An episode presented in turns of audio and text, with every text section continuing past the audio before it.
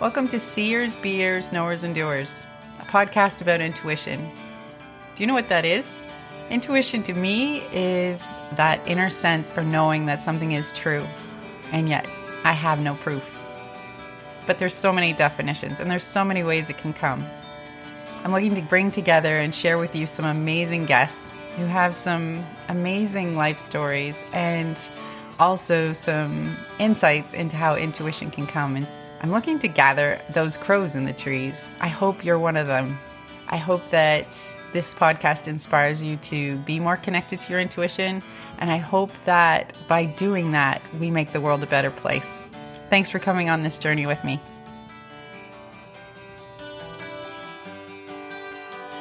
Before we get started today, I would love to share some tools with you to help with stress and feeling overwhelmed, especially for the energetically sensitive person. Feel free to go to my store on my website at www.healingvitality.ca. Thanks so much for coming on this journey with me. So, thank you so much, Robin, for joining me today. Robin Schiffer said yes when I reached out to her last week about my podcast, and it's really a delight to speak with you today because I, I asked you after I saw you speak about essential oils and horses, and I thought, oh, there's something there. I need to talk to her. So welcome. Thank you. Yeah, I'm dabbling in the in the essential oils. I wouldn't. I've had um, one of the Young Living uh, representatives come out, and she did the raindrop technique on a couple of our horses, and so it piqued my interest, and I have a box full of oils now. Yes, that seems to be what happens. I, any tool that helps a being is a good one to have in the arsenal. Yeah, and especially if it can help in the place of a, a medicine, I think is good. Yeah, we don't always have to go, but they can complement each other, right? It's almost like a right. front first a first aid. Let's let's go to something less dramatic up front, and if it doesn't work, then it can progress. Yep. So tell us a little bit about yourself, Robin. I was raised on a small ranch. My mom got me into horses. I actually rode horses before I walked, so I have been around them my whole life and went through the whole 4-H system and you know started competing when I was 5. Stopped during my high school years because I was more interested in boys and I was a cheerleader, so I did that instead of horses, unless it meant that boys would come over and want to ride the one horse we had at the time. And then once I graduated high school, I got drawn back into the horses and started competing again. And luckily, my mom, you know, she's very supportive. She was the best horse show mom you could have. And then after uh, I stopped showing, she started, show, or, you know, not stopped showing, but got married and she started showing. So she she's still well she's 77 now and she hasn't shown in a couple years but she would still love to i'm sure. Wow. There's, there's a long career to showing then. Holy smokes. Yeah. Very cool. I'm just yeah, dabbling in the horse world in the last year and i tell you the joy factor is huge. Yeah you know warwick warwick talks about the whole 10 year old girl training and you know that's how it was for me when I was little, it was more, there was really no, you know, tech. I mean, I took equitation lessons and from a horrible, you know, mean old lady who yelled at us. And, but, you know, we didn't, didn't feel like we had to train the horses. I think because there was such a connection and such a, you know, they were, they were your friends more than, than an animal. They were, he was my friend. He was my friend. He was my transportation. He was, you know, anything I did was on my horse. So, you know, we had a really strong connection. And and even after high school, I think I kept that connection as well. And the reason I say that, my mom raised a lot of horses, and and the fact that we've never been hurt doing what you know, looking back now, knowing what I know, that's the only thing that that explains why we were never hurt and injured or killed because we had a strong connection with them. Wow. Did a lot of things wrong, believe me. That's quite a revelation. Because, you know, a horse knows what they're doing all the time. And so to respect the the person that has them in their care, so to speak, and never hurt them is it speaks volumes about connection, really. Because Yeah, there's a lot of people that get hurt. for sure. Um, and then, you know, it just made sense. I, I had met Warwick at a, at a show while he came over uh, from Australia to, to learn more. And I did a stint living in an apartment in San Jose, which is a large city. And I decided that that was not, I didn't want that, that I needed to, you know, I needed to have horses in my life. And Warwick, you know, kind of appeared at that time. And so it was just, that was what worked out and you know marrying a horse trainer was probably the best thing i ever did is in the eyes of my mother. That was pretty great. And then you know because i married a horse trainer i had to have the real job. And so i i worked in mm. human resources most of our marriage up until this point until the youtube kind of took off and the subscription took off to where we were either going to need to hire somebody to help out with the business or made more sense for me to quit the corporate stuff and run the business. Although, you know, managing Warwick is much harder than any other job I've ever had. Having interviewed him, he's he's alluded to that. He's like, I just do the next thing, and that drives my wife a little crazy. I seem to remember that quote. she likes to plan, and I don't plan. I don't plan. so oh, it's come no. full circle, yeah. And there is a business that you're having to run, and like the dynamics of being married and in business at the same time. I when I watch your subscription and the videos, and he's a natural on camera and very well at describing what he's trying to get across. From the moment I watched him on YouTube, I'm like, he's doing marriage counseling. He's talking about horses, but he's doing marriage counseling. so it's this subtle way of improving everybody's lives in every area of their lives really is how i see it it's it's just fascinating that the venue is through horses to me because the right people will do anything for their animal i think it's it's fascinating to us that it has evolved to be that. You know, being in HR mm-hmm. early on when Warwick would, you know, he would he obviously trained for the public, so he had we had clients, and you know, the, the horse training part was easy. It was the it was the interpersonal stuff with the owners that was always hard for him, and so looking back now, I think he listened quite well to my coaching. It may not have seemed at the time, but you know, I would give him tips on how to approach, or you know, he'd say something, and I'd I'd kind of rephrase it for him to say back to the person, and you know, so there was a lot of coaching going on, and it's almost like we've traded places now. It, it's really weird. Like he's more of the people person now, and I I guess after being in in HR for 20 years and dealing with people, it's almost like we have switched roles. it's quite fascinating. Really, though, and I think that there can be this because I worked corporate as well, and I managed people, and they didn't have HR, and I think there becomes a point where you almost need to back off because you get saturated in the people Yeah. stuff. Yeah. And so that saturation point, you need to, like, I've learned since in my current role about the empathy and, and giving back people their troubles and managing the energy and all that sort of thing. But it's like things I wish I knew when I was working with people.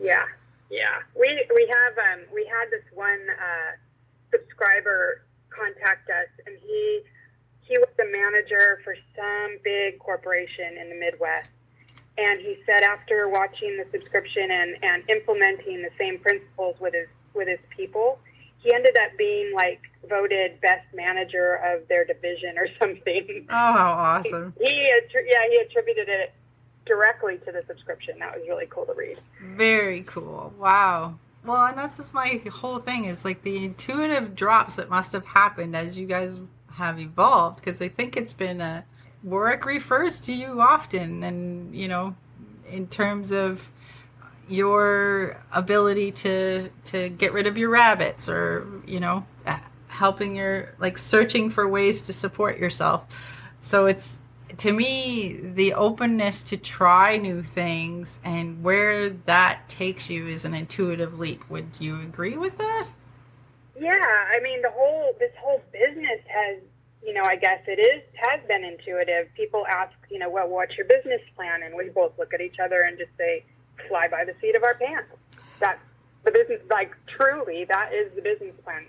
It has all come about with Warwick, you know, it, it has been Warwick's intuition on what to put out there and what to address, and I haven't had anything to do with that at all. But I would think that there'd be like the bouncing off of ideas and, you know, like there's there's got to usually be a yin and yang when when you're in a partnership with people. And I find when you've got that sounding board, the ideas go bigger than the original idea ever expected to go. Do you guys see that play out? Because you've, you've sure, got that yeah, intuitive sure. soundboard? Especially like the like three years ago when he had his I don't know if he I think I'm thinking of Brene Brown when I say spiritual awakening slash breakdown. Um, but it was kind of the same thing.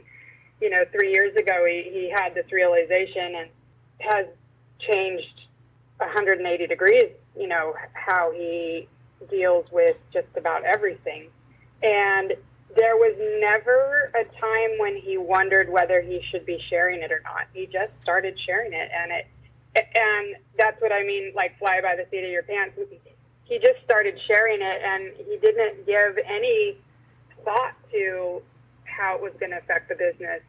And it has actually affected the business in a more favorable, like people have had a more favorable response to it than we could have ever imagined. You know, because he, you know, he was a successful skills-based, you know, trainer and who competed in a in a high-level skills-based event, and to do that 180 degree you know, I don't I don't know how to explain it. It's it's a totally different approach, and it's not one that is mainstream at, at all in in those you know arenas. Right. So as you're watching your husband evolve from who you married, your intuition's just saying, "Go with this. So let's see where this goes." Because there's like, is that what's going on, or are you going, "Where's the man I married"? I mean, there are some days I say that, but it's um, it's interesting because I can see why at this point in life, right? So we've been married 25 years. We're midlife for sure. I can see why and how divorces happen because if you think about it, if he had come home and said to me, and which he did, he said, I've had this awakening and this is the path I'm going, and I hope that you come with me. But a lot of people, I think, could be freaked out about that. Right. you know, I, I Yeah. can see where a, a partner would go, I'm, that's not where I want to go. You know, that's not comfortable. That's not, and I'm not saying, I don't know what I'm saying. I'm just saying, I think I know why that could happen to, to people now. But he invited me and, you know, I, of course, said, yeah, let's, let's go. I mean, I'm even not, not as far down the, the rabbit hole as he is, but, you know, I'm not resisting it either. So, No, no. Well, and like you say, the the business has flourished from from the epiphanies that have occurred. So you've been supported. So you must be making the right decisions. Is kind of the hindsight of it all. It's kind of cool. So how does intuition come to you, Robin? How does it show up? You know, it shows up in my body. I, that's how I learn everything. I have to feel it. I have to do it. I read a lot, but until I actually feel it in my body, it, it doesn't really come to fruition for me. And you know, I've always had a really good radar. So in HR, you know, we do a lot of recruiting, and I could always, even if I was interviewing somebody and having it translated, because we we where I worked was manufacturing mostly, and so we had a lot of um, Spanish-speaking people that we interviewed, and so I'd have to have a translator there, and even through that, my radar was pretty good. You know, I could, I- I just, I could feel it. I could see maybe, and now looking back, knowing what I know more about energy, that's probably what I was feeling. Mm. You know, feeling their energy and feeling their truths and you know things like that. But I was always pretty good about that with Warwick's clients too. You know, and and there would be I I remember one specific client who I had to work on work for years and years to get him to uh, to understand what he was dealing with because this guy was he had been um, an undercover narcotics agent and he had been trained really well in the art of manipulation Oh, yes. and and Warwick just couldn't see what I could what I could feel and it took years for him to really really finally get it that was that was interesting oh, yeah, I can imagine. Uh, Yeah. That's a whole podcast right there. 'Cause that that type of energy incongruency exists in probably every circle. So to trust what you feel that way can save a lot of drama. he doesn't doubt me anymore he I've been right enough that he you know he actually asks me now Oh, perfect. what does radar say about that? he's getting better at it too. You know, the deeper he gets into things, he, he's getting better at that as well. Perfect. Well, and it's good to be able to have that open communication so that you guys can benefit from intuitiveness in that way because I don't know that everybody realizes that it's a superpower that everybody has. And we should be using it to avoid the drama or the pain or whatever the case may be. So that's fantastic that it's part of your world, really. And you asked me before the podcast if I, you know, to, to think about some things about intuition. So I wrote down some things, and I have two instances just recently that it happened, and and it, they both have to do with my son.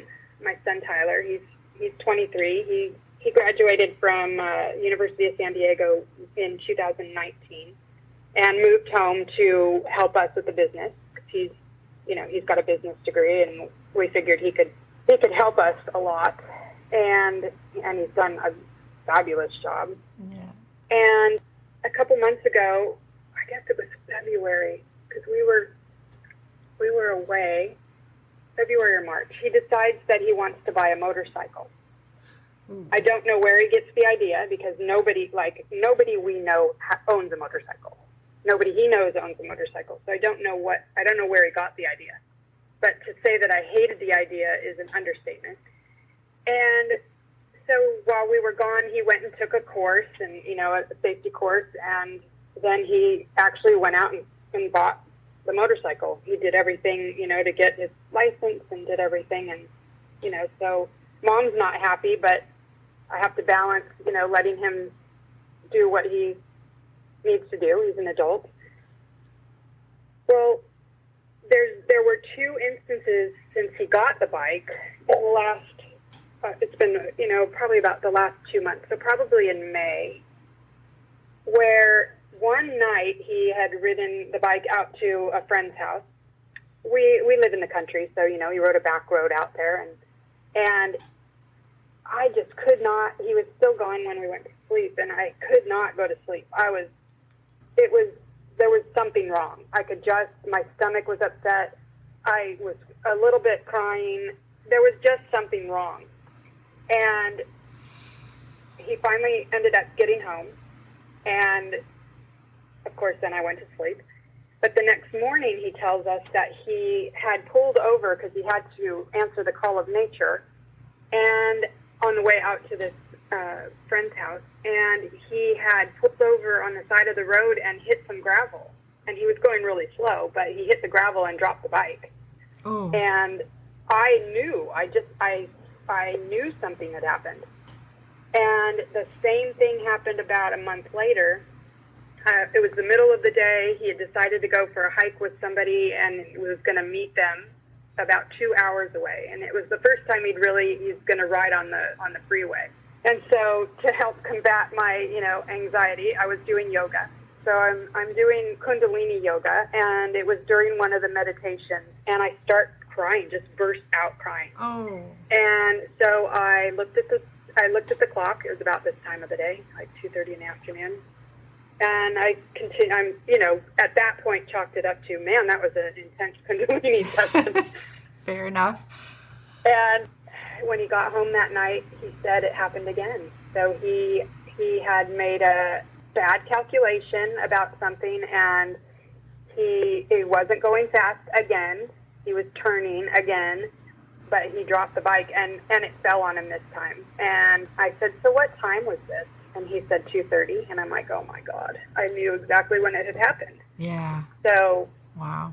you know, I had been discussing whether having the bike was a good idea at this point in time, and and kind of tried to tell him with these two examples that you know his actions, whether he wants it to or not, they affect other people, and he kind of got the message. He you know he was planning to move to Hawaii, and within a half an hour of having that kind of discussion, like you know, you you do impact your mother.